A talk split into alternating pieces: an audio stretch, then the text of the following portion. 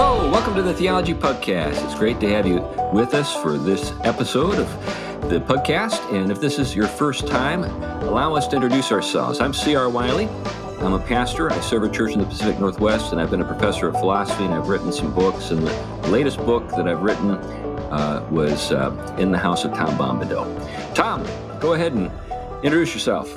Tom Price. I teach systematic theology and moral theology at Gordon-Conwell Theological Seminary and a few other places. And I'm Glenn Sunshine. I'm a retired history professor at Central Connecticut State University. I am a senior fellow at the Colson Center for Christian Worldview and a ministry associate at Reflections Ministries. And my most recent book, thirty-two Christians Who Changed the World, will either be out by the time this this show lands or will be out shortly, or so I'm told. Yeah, I've, I've seen some of the promotional material, and it's great. And uh, the book is great. I've got an advanced reader's copy, and that's why I was able to actually blurb it.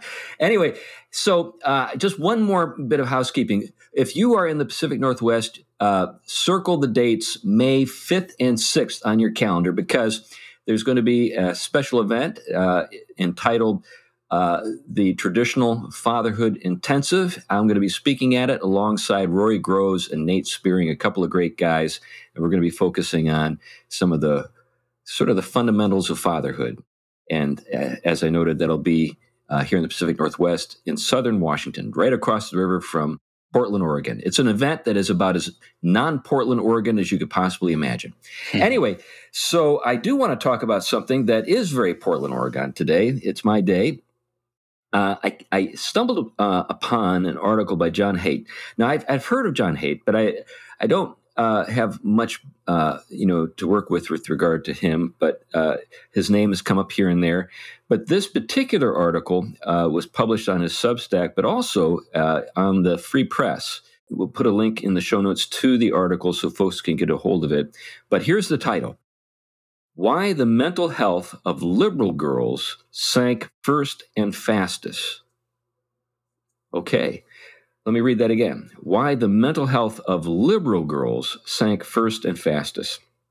So uh, the subtitle, uh, at least in the Free Press, press uh, edition of this article, is We Are a Decade Into the Largest Epidemic of Adolescent Mental Illness Ever Recorded.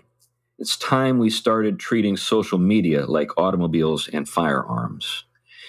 Fascinating subtitle. But let me just summarize briefly uh, what is being addressed in the article. First of all, this is um, a set of reflections upon some uh, work uh, and research done uh, on the mental health of young people.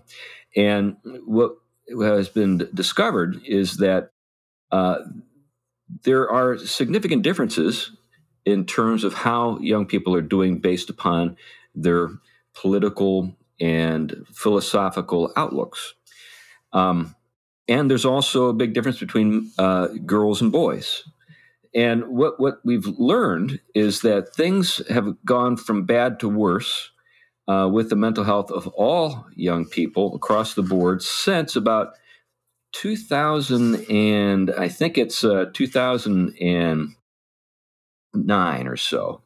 Um, things weren't great before that, but uh, in terms of the uh, depression scores by uh, you know for all categories, all four, male, female, uh, and liberal cons- uh, conservative. Uh, they've all gone up for all classes, but they've gone up most dramatically for female liberals. Male liberals uh, are right behind them, then female conservatives, and then male conservatives, which, again, is all, uh, I think, worth reflecting on. But um, what ha- this particular article is interested in exploring is what is it about these different political orientations or philosophical orientations which makes uh, the members of that particular group, say, liberal women or liberal girls, conservative boys. What makes what makes that those outlooks uh, and those, well, two classes, male and female, uh, lead to such uh, remarkably different rates of depression and uh, just uh, misery. So anyway, that's that's kind of a summary of the article and uh, what it, the article is about. I'm wondering if you guys, though, before we dip into some specifics, have any kind of um, kind of immediate impressions that just mm-hmm. the statements that I've made uh, have have produced in you. Yeah, uh, it's it seems to me that a lot of what we're seeing here um, is an effect of a couple of different things uh, revolving around uh, ideas in critical theory. Um, the idea that if you're oppressed, you're virtuous, and therefore you should think of yourself as oppressed whenever possible. And if you fall into certain categories, there's plenty of room for promoting guilt and things like that. Um, and then along with that, there is more recently sort of an untethering of identity from reality. Mm-hmm. And I think I've said on the podcast before, I can't think of anything more terrifying than telling people you have to define yourself without yeah. regard to any, you know, any categories imposed by anybody else, including the past, including biology, including family or tradition. You just define yourself any way you want to. And they think this is freeing. It's yeah. actually absolutely terrifying. Yeah. Yeah, that does relate to this to to the to the findings. But there's a fascinating uh, approach that this particular article takes that I don't think we've gotten into before. Tom. Yeah, I mean, I would, I would, uh, you know, I think, you know, double on what Glenn said. Um, I think th- those two are definite, definitely set conditions for um, the anxiety that drives towards, um, uh, you know, depression. Um, you see this with young people as a whole, with, with all the reference points that we've been given as a good by the created order: community, social life, family life, defined specifically with with real built-in purposes that allow for flourishing. Um, when one is untethered from that, one has to kind of bear that burden all by themselves. And, and that that's not only a sense of lostness, Um, but a directionless. And so they, they kind of move towards, you know, social, social affirmation um, of, you know, their chosen identities, which are very weak and insecure to begin with because they're grounded in, in what they feel about themselves. And so when that affirmation isn't isn't coming through that vehicle, you could you can really tell that that could set a lot of conditions up for depression and anxiety. Um, but top, you know, one last point on that is a lot of liberal females in particular are from kind of what classically would be the real privileged classes. And so they do not fit in the identity group of the privileged, you know, marginalized or in the intersectional, um, you know, web. And so therefore, they have to go overboard in their victimhood um, in order to be received within that affirming community. Yeah, I think that that ties in as well. Uh, but again, there's there's something here that's worth thinking about, and uh, that is uh, all four of these categories uh, have been getting less well. So the, mm-hmm. the it's just the rate at which the uh, the depression and the negative effects for mental health are being f- felt by each of these groups. Let me just read a few things here uh, to provide some further context for our conversation. So this is the opening, this is the opening paragraph. In May two thousand four, uh, Greg Lukianoff, I think that's how it's pronounced, invited me to lunch to talk about something he was seeing on college campuses that disturbed him. Greg is president of FIRE, F I R E. Now, some folks out there are familiar with FIRE. I am, as I imagine you guys are. The Foundation for Individual Rights and Expression. That's what FIRE stands for. And he was uh, has worked tirelessly since two thousand one to defend uh, the free speech rights of college students. That almost always meant pushing back against administrators who didn't want students to cause trouble and who justified their suppression of speech with appeals to the, quote, emotional safety of students, end of quote, appeals that students themselves didn't buy. But in late two thousand thirteen, Greg began to encounter new cases in which students were pushing to ban speakers, punish people for ordinary speech, or implement policies that would chill free speech. These students arrived on campus in the fall of two thousand thirteen already accepting the idea that books, words, and ideas could hurt them. Why did so many students in two thousand thirteen believe this when there was little sign of such beliefs in two thousand eleven? So uh, he goes on to say, uh, what Greg saw in two thousand thirteen were students justifying suppression of speech and the punishment of dissent using the exact distortions that Greg had learned to free himself from. And what were those distortions? Well, they were cognitive distortions. Apparently, this guy uh, suffers from depression. And one of the things that he learned about is cognitive behavioral therapy, which mm. I think is a kind of psychologizing of the Stoic school of thought. As mm. I looked into it, I, I, that seems what it, it, it, that's the impression it made on, on me. But anyway, um, if you want to be resilient, Uh, become a Stoic. That's what Stoicism is all about. Students were saying that an unor- unorthodox speaker on campus would cause severe harm to vulnerable students. They would. Uh, they were using their emotions uh, as proof that a text could, should be removed from the syllabus. Greg hypothesized uh, that if college support uh, that if colleges supported the use of these cognitive distortions rather than teaching students skills of critical thinking, which is basic to C B T, then this uh, would cause students to become depressed. So that was the idea.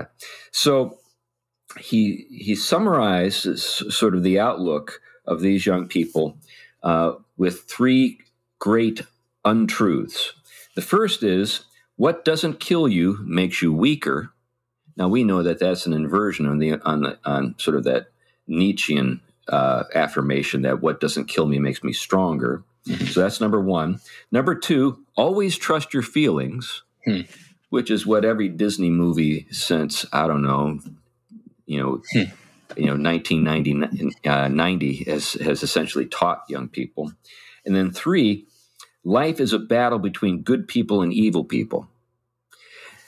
Con- contradicting what Solzhenitsyn told us, which is the line separating good and evil runs through the heart of every human being. And that's a fundamental affirmation of the Christian faith. We all struggle uh, with sin. We all have to wage war against the flesh. Anyway, so these are the the things that uh, more or less uh, these young people have uh, come to embrace, these three untruths. But how did that come about is something that the rest of the uh, article gets into. But any res- uh, sort of thoughts you guys have on any of that? At face value, I think it, it just makes a whole lot of sense. Um, you, when you listen to the rhetoric of some of the people on college campuses, it really does fall into, um, well, cognitive distortions. I'm not that familiar with uh, with uh, C B T, but from what I understand, it identifies a certain number of things that are, are common cognitive distortions that can drive you to depression. And it seems to me that a lot of the nonsense, frankly, that goes on on college campuses, and I would imagine in the larger culture, really represents just simple distortions of reality in ways that I think would facilitate a slide into depression. Right, right. So, you know, what I think that the uh, analysis that this article Uh, presents is is sound, and that is that the notion, sort of like the the conviction, is that uh, that these young people possess is that the reason why they have these ideas is because uh, the world is a terrible place.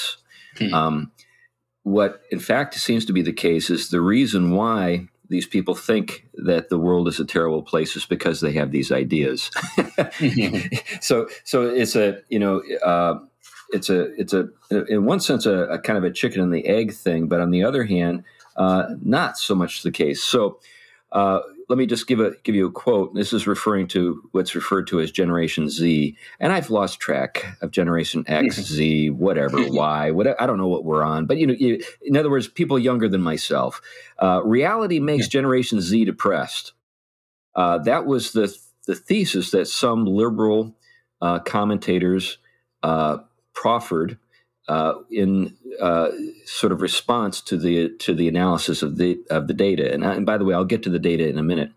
Uh, it's, it's this actually doesn't fit the data according to this article, and because of his knowledge of oppression, this fellow Greg that I had already quoted, uh, he focused on the reverse path. Depression makes reality look terrible, which is what I was getting at a moment ago. So let me take a look at um, a couple of things here that uh, is helpful in terms of helping us assess um, just the state of, you know, sort of the mental state of young people. Uh, and then let's get into maybe the reasons what that we can come up with for why there's such a significant difference between uh, boys and girls and between liberals and conservatives. So there was a question that uh, was asked in the course of a Pew uh, research survey. Uh, there were twelve thousand people surveyed in March of two thousand twenty, in the first month of the COVID shutdowns. And the survey included this item, quote, has a doctor or other healthcare provider ever told you that you have a mental health condition, end of quote. So that's the question. Now, the responses are fascinating. Uh, as I think listeners already expect me to say, uh, based on things I've already said, uh, for conservatives, the numbers were lower than for liberals. But they were also lower uh, as you got older. So uh, in every category, women were higher. So uh, in, you know, among conservatives and moderates and liberals. Uh, but for liberals, the numbers are off the charts. Uh, literally, uh, the chart I'm looking at, it's off the chart. Yeah. and, and for young liberal women, uh, ages eighteen to twenty-nine, they are twice as high as they are for liberal women ages sixty-five and plus, or sixty-five and older, and twice as uh, gr- uh, as much, or the number is twice as great for uh, liberal women uh, ages eighteen to twenty-nine as they are for women uh, who are conservatives ages eighteen to twenty-nine. Well, Chris, you know, this is obviously just an example of the way the patriarchy has influenced uh, medical questions and and that sort of thing. I mean, it assumes that they don't, they aren't really oppressed and don't have a good reason to to to um, be, and and of course it, it's it's all on the basis of what men think as um, of, of mental health. Yeah, I mean, I, I can envision it going that way. Oh, sure, sure. I've, yeah, yeah. I've heard the same sort of thing. Yeah, yeah. But these are these are. Uh, oh, and by the way, uh, for those of you who don't know me, that was tongue in cheek. That's right. That's right. That's, that's that's Glenn making a joke. Anyway, uh, but uh, you would think that liberal women, uh, particularly young liberal women, would be hip to your your comments there.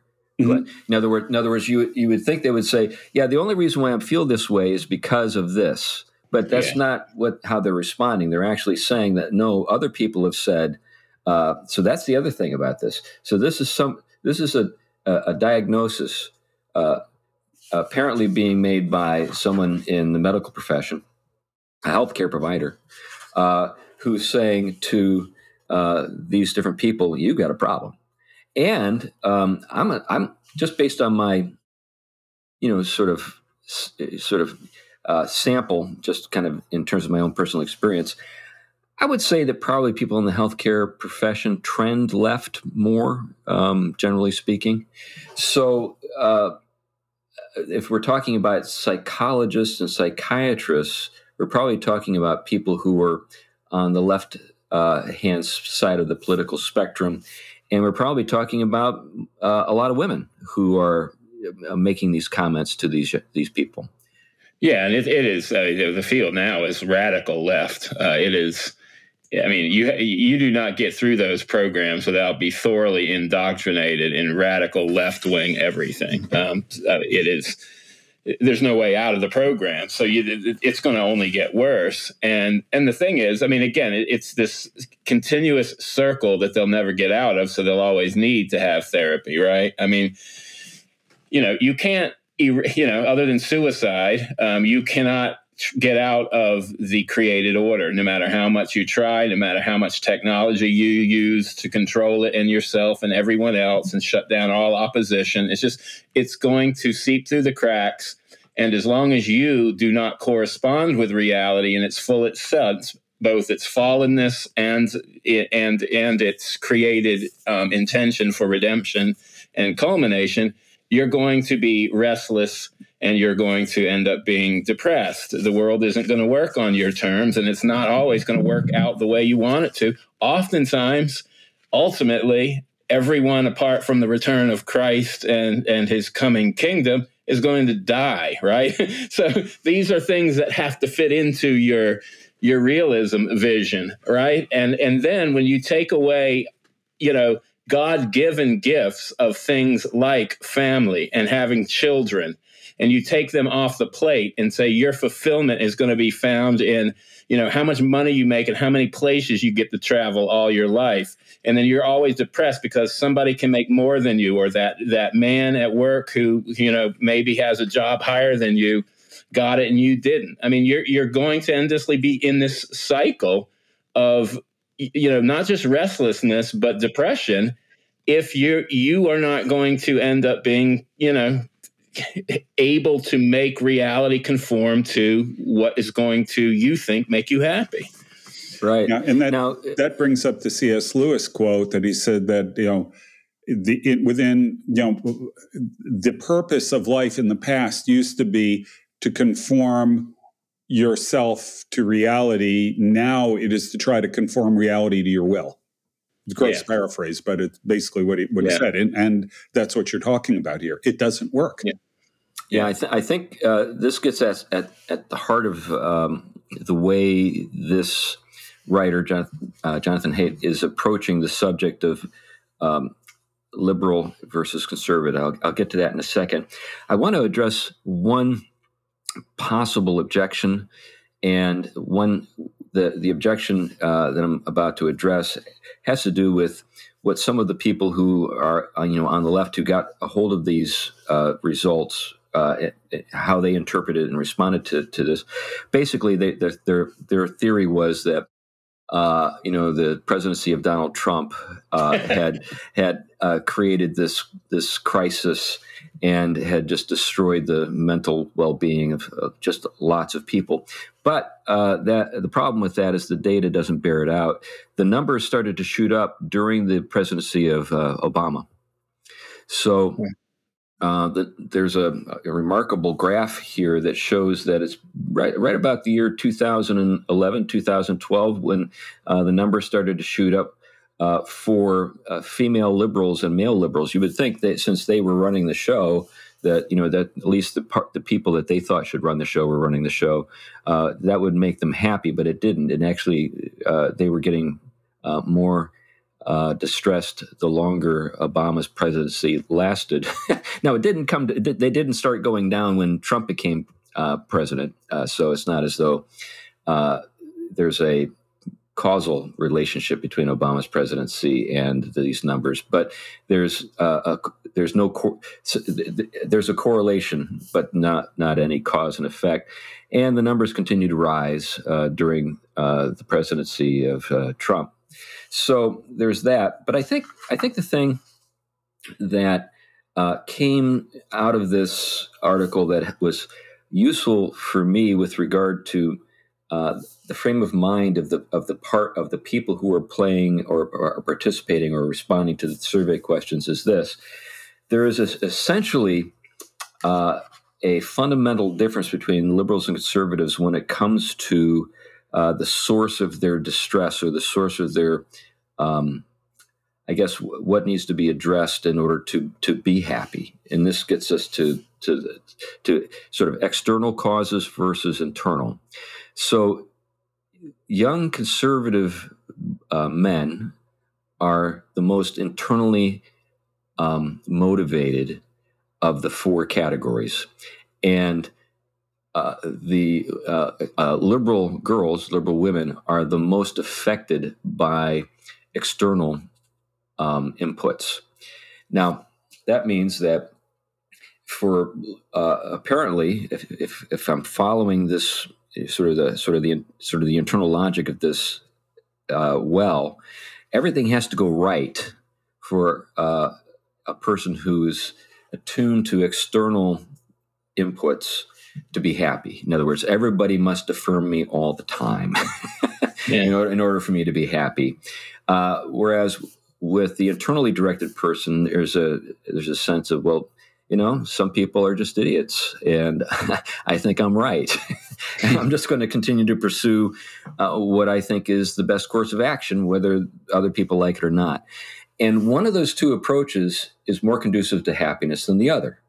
And it's the internally directed person who tends to be happier than the person who is externally directed. And that, I think, is is tremendously significant. And this is why social media plays such an enormous role in this whole uh, mental health crisis. So let me just read uh, a paragraph here from uh, the article. There are at least two ways to explain why liberal girls became depressed faster than other groups at the exact time, around two thousand twelve, when teens traded in their flip phones for smartphones and the girls joined Instagram en masse. The first and simplest explanation is that liberal girls simply use social media more than any other group.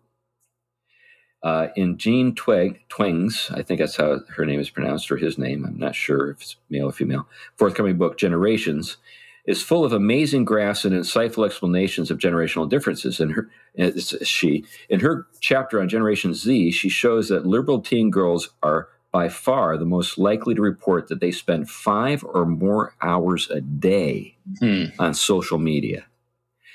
thirty-one percent of self-identified liberal girls spend more than five hours a day, as much or more than five hours a day.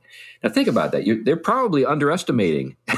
I know whenever I'm asked that kind of question, I always underestimate. So uh, anyways, twenty-two percent Uh, for conservative girls. Now, that's fascinating, too.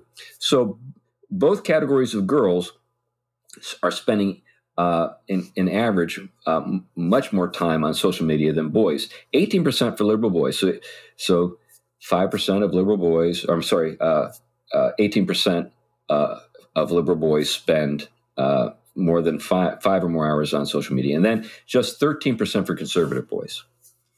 So there seems to be a, a strong set of con- connections there between um, the mental health of each group and how much time they spend on social media. And then the question is, is why, at least in my mind, why, why are the liberal girls on the, on the phone so stinking much? Um, is there, there's something about, I, I think it's, I think, the, you know, what we have here, uh, circumstances seem to indicate, or at least the data seems to indicate, there really is a difference between boys and girls. And I think we talk a lot about, you know, the negative consequences of, of boys spending too much time online with porn and video games. Uh, and certainly those things are, are, are going to hurt those guys. Uh, at, but at the same time, you don't hear nearly as much about girls and the negative uh, consequences of spending too much time on social media in places like Instagram and TikTok. Any thoughts on that? Well, and a couple of things come to mind. I mean, again, I don't know how the statistics break down. I mean, I, I imagine young teenage girls, for instance, who who may be liberal out of popular reasons, maybe not yet fully indoctrinated into it, although they have dispositions that way. They they may be on there for different kinds of reasons, um, some of which are probably, again, um, social affirmation, attention. Um, you know, everybody wants to kind of, you know, it's an avenue for which everybody can kind of be a star in their own way and in their own world. And, and they probably eat, feed off of that external affirmation. Um, but then when you get into, you know, you're talking a little bit older and someone maybe who has done a degree or a couple of degrees in their graduate program, uh, it, you know, is the same, same statistic holding there? Um, That that would be more troubling, I think. It would explain. I, I suspect it is. It explains the depression. There's no there's no life going on at that point other than um, constant uh, in you know constant negativity towards the world, its patriarchy, all the injustices and everything in their degree programs and in their diversity trainings at work. And then they're online uh, getting, you know, if they're not getting affirmed the right way, it's confirming all of that negativity. It really well, is. That's a dep- again another circle of depression, de- depressive circle. But, well, yeah, but there's re- another side of it, though, Tom, and that's that people on social media, um, your influencers and people like that, are always yeah. showing them at their best. Um, yeah. They're they're and. When you look at your life compared to what they are presenting to you, your reaction is, my life sucks. Right. Yeah. You know, I so, think that has so, a huge role. So it works both ways. You've got the messaging on the one hand, you know, the negative yeah. messaging on the one hand, but even the more, well, apparently positive thing means you suffer by comparison. Yeah. Well, yeah. it, it, well, I mean, it's an interesting there, that whole notion of influencer, to, you know, to start with, I don't know a lot about that. I've, I've, I've heard it, but I, I have to admit, I haven't had the interest to listen to any of these um, influencers, largely because I have different spiritual interests on the whole, one of which is reading, studying, you know, higher substantive music and the like. And that's just one of the things I think uh, I think that I'm noticing is that the spiritual vacuity of the influencer filling a void, which it doesn't have other than the the kind of, like you say, glamorized, uh, you know, um, virtuality, if you will, that kind of presents an image that maybe they could have too.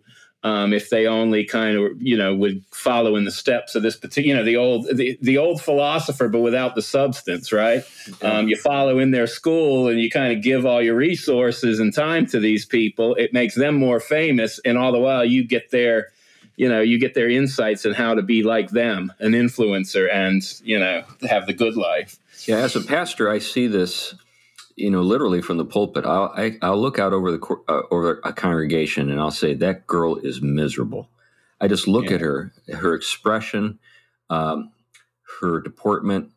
Um, she may not be the, you know, a beauty queen, but she's she's also not ugly. I mean, she's she's attractive in an average sort of way, but she's miserable.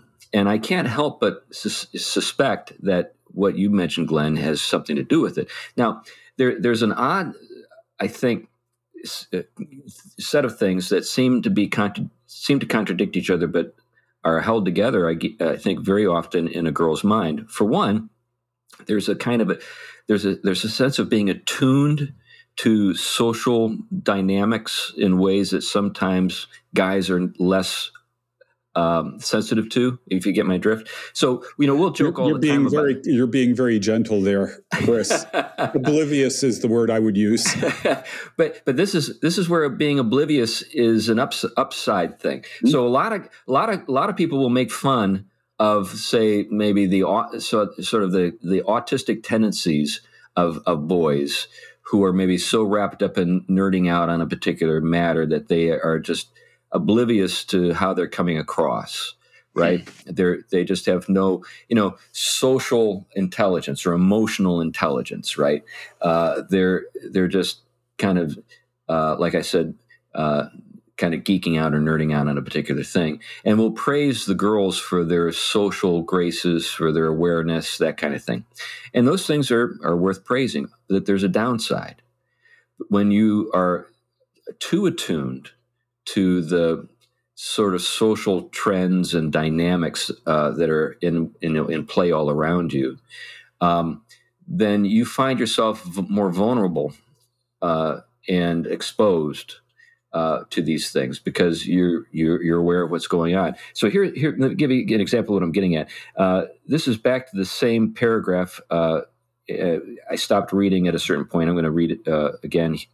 Because this uh, this relates, Twenge, or Twenge, shows in another graph uh, that from the nineteen seventies through the early two thousands, liberal girls spent more time with friends than conservative girls.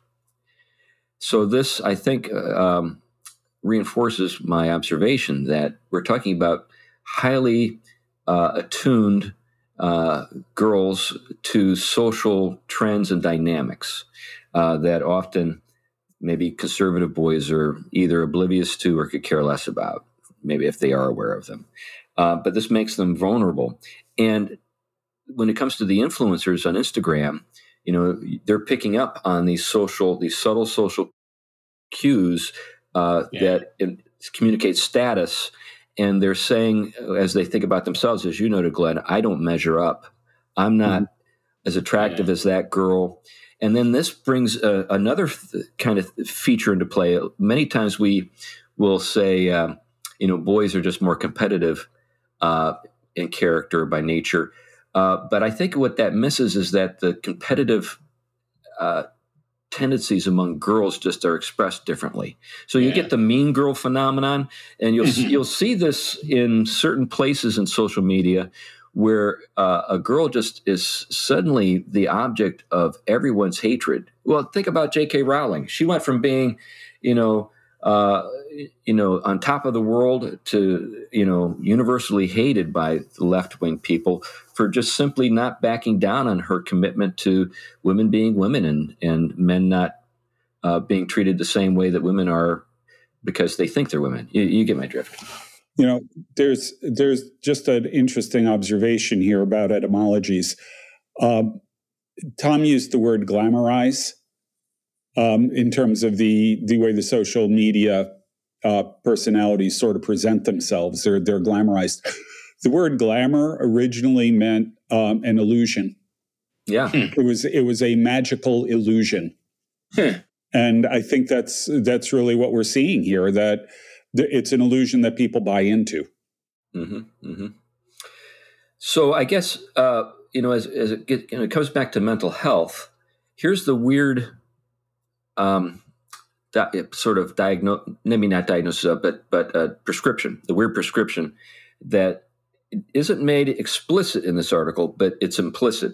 And that is, these girls need to be less sensitive to social influences and consequently need to become more resilient and more conservative in outlook. In other words, if we if we think of taking personal responsibility for yourself and being inner directed as being kind of the heart of conservatism, these girls won't be these these girls won't get uh, uh, well unless they get a little more conservative. Seems to be the implication. Yeah, I mean, I don't think there's a way out of the circle unless that yeah, unless they they're delivered from the whole. I mean, the idolatry structure that it's grounded in and centered around. I think, and part of which is not not conserving those created gifts, as you said, that uh, liberate one or increasingly help liberate one. They they tame the restlessness, right? I mean, they don't they don't cure all ills. They're fallen too, but as they're the context of grace given to us, um, th- those those kind of steady barriers um, that help one weigh the the you know unpredictability you know of life and and the the pains, the suffering, and also the disappointments, and they help shatter, like we said, this kind of illusion um, by help orienting us in, you know, connecting us with reality. Um, that's what they, that's what they do. That's why they're here. And they orient us because, because they're directed, you know, they're directed towards our flourishing and ultimately our, our home in God. But, you know, and, and so to be un- disconnected from that in every way is, is, you know, it, It is caught up, you know, it's, you know, what we would classically say is a self curved in on itself as much as it's influenced by things outside of itself. And once you're locked in that circle, that's where the depression starts. That's where, you know, that's, it's the worst place to be. Yeah, I think, I think, you know, when we think about the metaphysical uh, character of what we're talking about, um, I'm with you one hundred percent, Tom. I think that's exactly right. But I think what this article is doing is is taking a different road to the same uh, end. Mm-hmm. And what that road is is mental health, which is something yeah. I've never, uh, mm-hmm. in my own reflections on this, considered uh, as being sort of funda- sort of key to this. So, you know, you, the three of us, we we can uh, fly at about thirty thousand feet and just look out the windows and just smile and enjoy the scenery. But I mean, I'm talking about the world of ideas. But the yeah. vast majority of people don't uh, enjoy flying with us. Yeah. Now, the the, yeah. punk, the punksters do. yeah. Well, I mean, I, and, and, but, I, but I think it does. I do think it hits. I mean, it, you know, maybe it sounds like it's abstract and detached and in that high, but I actually think that's where it hits closer to home, because I do think what's going on here is a, I mean, I don't think, I mean, like with Haidt's work, I don't think Haidt would think you could just shift from being, you know, ex you know, externally kind of conditions to being internally driven. I think for him, you kind of have two blocks of people. If I've, I've read something else he's done. Um, but I do think at, at, from a Christian point of view, you're not locked in. I mean, that's my point. I think there are ways in which you can, um, you know, it, it, it, it is a life of conversion in many ways. You can actually change habits and practices and be related to things in a fundamentally different way. And I mean, I think the, the concrete places are those places of relationship where we start, not seeing them merely as instrumental to our gratification, but actually gifts given to which we have something to give, but they have something to give. And, and then secondly, why are you endowed with certain things like the capacity to procreate, the capacity to be joined to Uh, you know, uh, a male in marriage or in a relationship. I mean, there's a whole host of things that you're given in the concrete that are being considered secondary or things that are just part of the patriarchy, and just merely, you know, just just merely.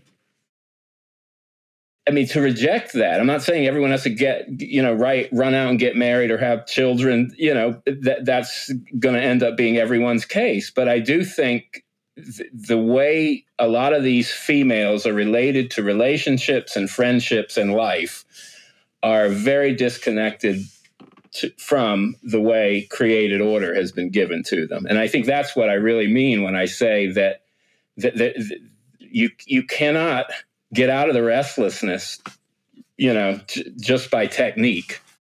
Yeah, there's another side of this. We've talked about the kind of neo-Gnostic traits that that um, exist in our society, and what what we mean by that is that we ignore external reality, and everything ends up being a social construct. And what's really important is uh, who you are on the inside and all that kind of thing. It seems to me that one of the things we may be looking at here is the is one of the many Uh, dark sides of that kind of Gnostic tendency, because what what's happening is they're they're getting thrown back into themselves, and uh, whatever external inputs they get just serve to drive dissatisfaction, discontent, and all of that. And if reality is really what you perceive it to be, uh, which is really at the heart of modern neo-Gnosticism, reality is is Uh, is not an objective thing, it's what what's internal to you, then it seems to me that this is going to be one of the kinds of things that can easily drive this sort of depression. What I'd like to do now is I'd like to think a little more about this, I think, tacit connection that's being made in this article between the um, tendency to see problems as having their origins outside us and our tendency to th- see ourselves as being uh, problems that need that need to be overcome. So let me let me give you an example of what I'm getting at. So uh, my mother was uh, liberal, and my mother uh, died addicted to uh, to powerful psychotropic drugs.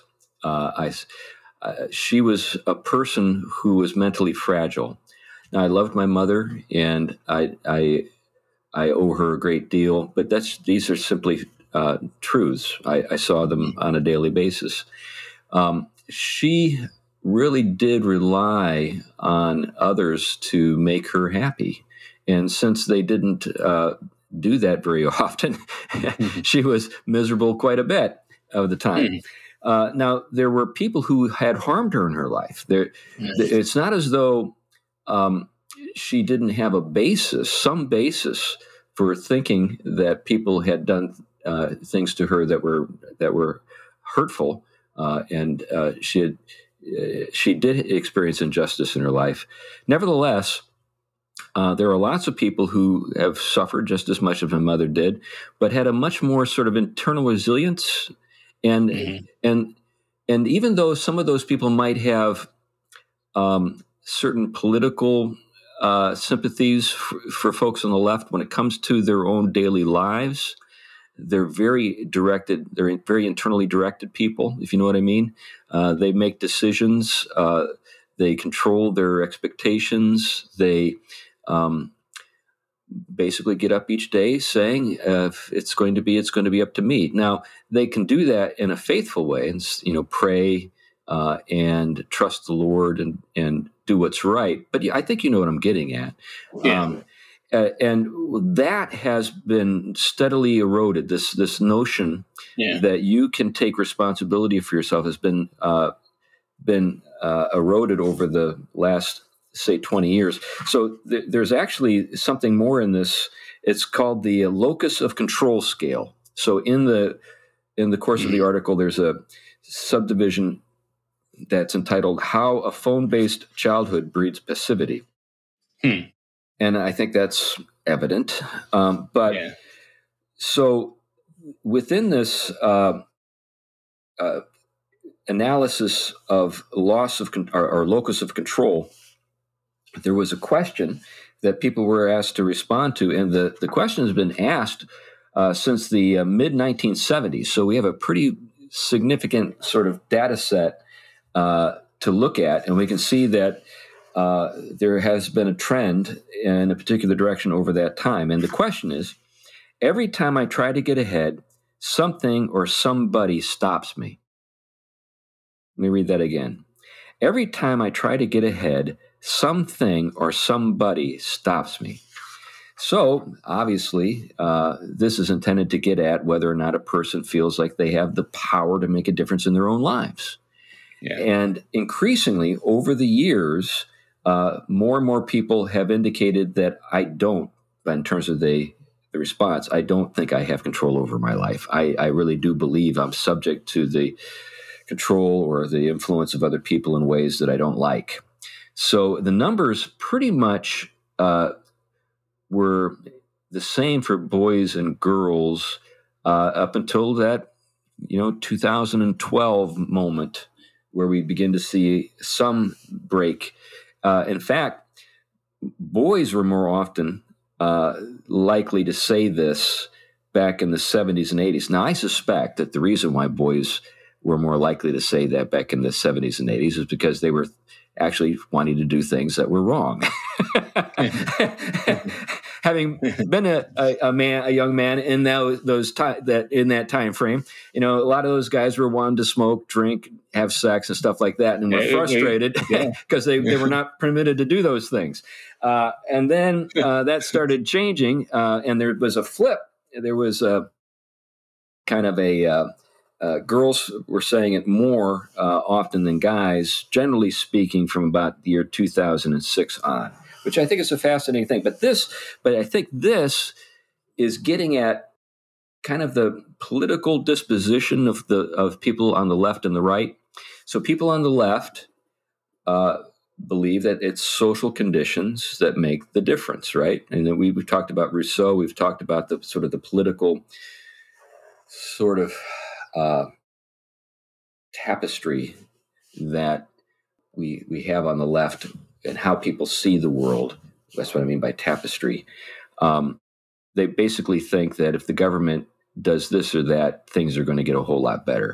Whereas on the right, uh, you have people who more or less say, hey, it's your responsibility, Jack, to get your own act together. Don't expect everybody to kind of live your life for you or to fix up your problem for you. Um, now, the problem, there's, there are obviously problems with both. Sometimes, you know, there really are p- things there really are injustices, and those need to be addressed. And that's when we can say the, the liberal sentiment or the liberal outlook is onto something. On the other hand, we can say that sometimes people can have too much confidence in their ability to change their situations. We can say that person is suffering from some kind of megalomania. You know, so I think we got problems on both sides. But generally speaking, it seems that uh, if you want to be a mentally healthy person, if we're understanding mental health as being, you know, Uh, not being depressed, then it, it it's uh, more empowering to look at the world the way conservatives do. Yeah, and and, and I think one of the things that I think I guess is important there is, I mean, on one hand, just from, you know, kind of good sound Christian theology is that the part of to be a human creature is to be an agent, right? And to enact one's creatureliness and to enact it in a way that, uh, you know, the, the freer it is, the more it accords with what it's created to be and, and for. And so when that gets frustrated, um, And when you have either what I would call sort of hyper nurture, um, where you have parents do everything for a child, or a state or a, or a teacher or, or institutions do everything for children to where they become incapable of anything other than, you know, f- you know, just following the direction of that authority to carry out, you know, for that authority to supply everything for it. And then it will kind of give its back, you know, its basic self back to those authorities.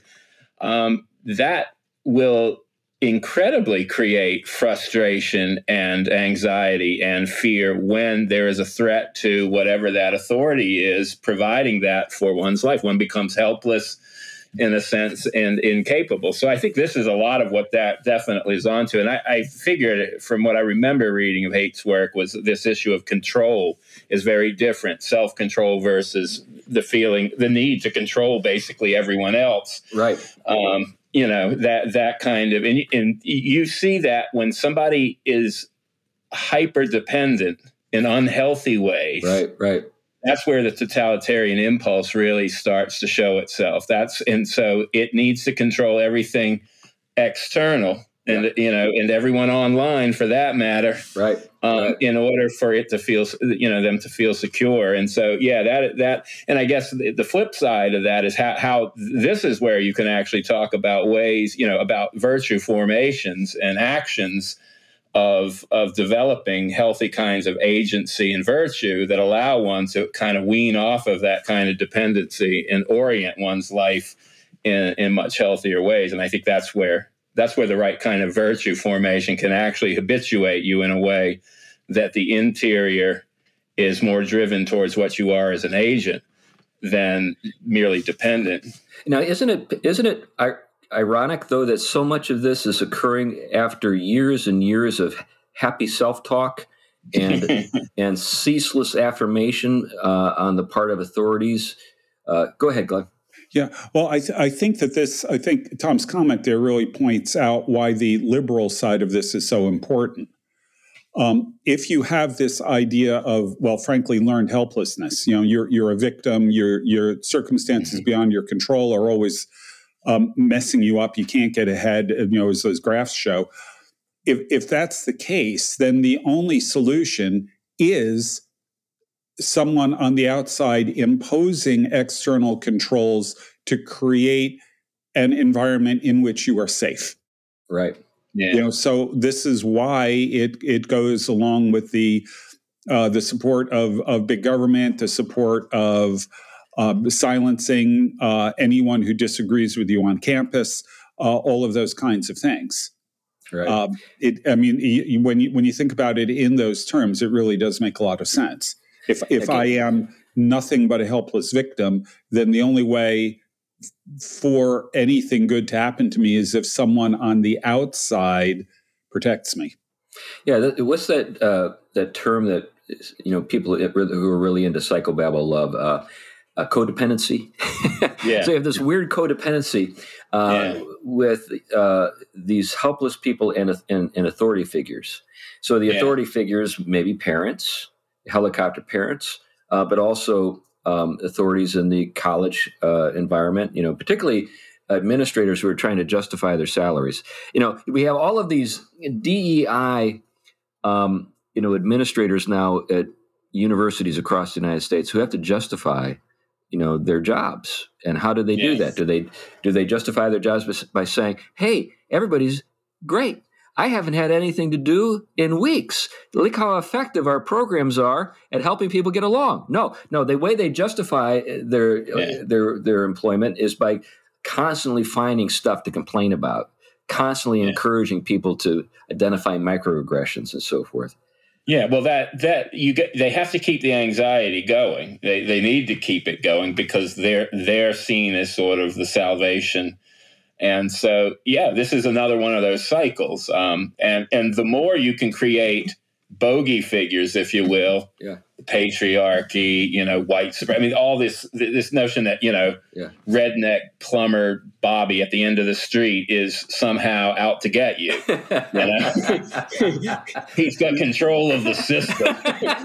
The most powerful man in the world. Really, he, he may be able to fix your toilet, but he definitely hasn't set up any system, trust me.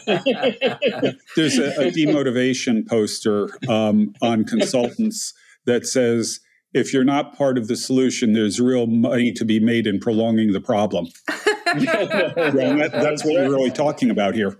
That's, that's right. right. And, and it is the one who kind of, especially from within that anxiety-driven world, it's the one who kind of peeks their head out, you know, kind of like, you know, kind of gets out of Plato's cave and runs back in and says, wait a minute, you're all in change. And they're the ones that are, you know, targeted and killed because they they upset that that you know circle, that that balance, and and so yeah, they pretty much kind of blocked conservatives out, you know, from well, we we don't know, basically we, silencing them. We don't join in the pity party. Well, here's yeah. here's another thing. Again, you know, I noted earlier that there's a there's an irony in, implicit in all this, that all that happy self-talk has not done anything for anybody. Um, yeah. In fact, one of the ways that they had, had, you know, in the course of this essay, uh, describe or uh, Jonathan Haidt uh, describes um, kind of the mental state of a lot of these young people today is with something referred to as the self-derogation scale. I don't know if you guys came across that, but uh, there are these uh, these statements, and you uh, can either say, yeah, that's true for me or not. And here's the first one. I feel I do not have much to be proud of. So a lot of these young people who um, are scoring high on the self-derogation scale are saying, yeah, that's true for me. I don't think I have much to be proud of. Next one. Sometimes I think I am no good at all. So these are people who are, are desperate to be on the right side of history, uh, but at the same time, uh, really don't think that they're capable of doing much. Getting back to agency, as you brought up, Tom. I mean, I, I, I feel sorry for these people. So here's another one. I feel that I can't do anything right. Yeah. That's, this is, and then, yeah, and, then, this is... and then here's the last one, just before you, you start, mm-hmm. here, Tom. I feel that my life is not very useful. Now, that definitely ties into reality and, you know, the failure to connect with reality. You've yeah. got to you got to actually know what is real in order for you to be of any use to anybody. Anyway, go go go for it, Tom. Well, and I think one of this this is one of the things I think that really is disturbing about like the critical theory, especially critical race theory and, and the like. It, it it it exacerbates that kind of sense within those that kind of already feel, you know, on the margins, if you will. Because what it does is say, basically, none of your agency matters. It's an illusion. The only one who has, the only ones who have real agency are the ones who have power or the ones that are in the majority. And so, you, you know, one, you might as well feel helpless. You might as well see it that you're never going to really achieve anything unless they get out of the way or they become an ally. All of these things that will crush a spirit and a soul. And so this is, again, a way of creating this in, anxiety in which, you know, you it sets the conditions up for, again, a totalitarian regime to come in and basically force everyone else to have to get out of the way to to be the salvation and answer to this group that has no no agency. And so, but think of what it does to the young, you know, this is why I've seen a lot of, for example, uh, you know, a lot of black men, fathers in particular, go out and, and stand up against the C R T strongly, because they do not want their children growing up thinking that they have no agency and they don't have the ability to do great things and be be great, um, to to use their gifts in the widest, you know, reach possible. That if they start with that premise, then they're creating a dependency on a power class to begin with, in which it doesn't appear anytime soon they're going to have the kind of majority needed to be the, the power center. And so, and so it, yeah, it, it plays right back into this same circle and anxiety. And then, and then uh, you know, denial, denial of, of one's endowments, gifts, and, and agency. Yeah, that, that's been one of my biggest gripes about C R T and related things for ages. Um, it, it, it doesn't matter whether we're dealing with blacks and whites. Um, it could be uh, cultural. You know, Western Civ is so dominant that the only thing other cultures can do is respond to us. The only yeah. thing blacks can do is respond to whites. The only thing women can do is respond to men. You know, they have they, it. It teaches them that they're helpless and that they completely lack agency. Yeah, I think that's that's exactly right. Anyway, it's a worthwhile article. Uh, it's in the show notes. I encourage you to read it. It's about nineteen pages long. There are a couple of uh, there are a couple of things that are recommended at the end that I'm not sure would actually make much difference, but you might feel differently, uh, listener out there in podcast land. Uh, but I think we'll wrap it up with that. Uh, and thank you for making it all the way to the end of another episode. If you've actually listened to, to us before and gotten to the end of other episodes. But if this is your first time re, uh, reaching the end of an episode, we, we, we want you to know we appreciate uh, the fact that you've taken time out of your busy schedule to listen to three old guys commiserate about the world. Anyway, uh, if you enjoy three old guys commiserating about the world, you can support us. We don't actually take any money directly uh, from the show, but we do have costs. We do pay other people to do the things to make the show possible.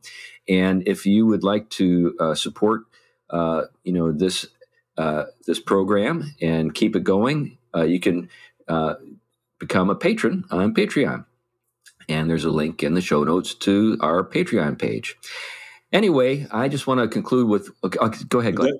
Let, let me, let's just note on the Patreon page, we're revamping how we're working that. Yeah. And we're uh, going to be putting up uh, bonus episodes and things like that for people on Patreon. Um, we we had some warm-up problems with the earlier approach, but th- this one I think is going to work. Yeah, yeah, we, we were we're three old, reformed, forgetful guys who don't sometimes show up to Patreon events. And so we figured, well, you know, we better do it differently if it's going to work for everybody. Uh, and uh, we've got some special gifts in store for those of the, the those who have been giving to us and have put up with our our failures on Patreon here in the past. Anyway, uh, with all those things said, thanks a lot for listening, and bye-bye. Bye. Bye now.